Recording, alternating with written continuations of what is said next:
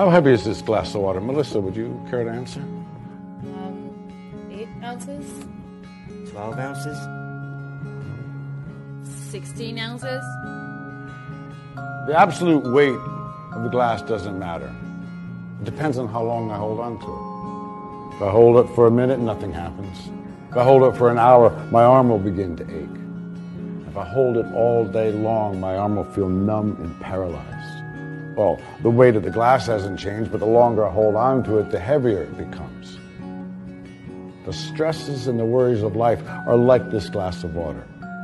If you think about them for a little while, there's no problem. Think about it for a little bit longer, it begins to hurt.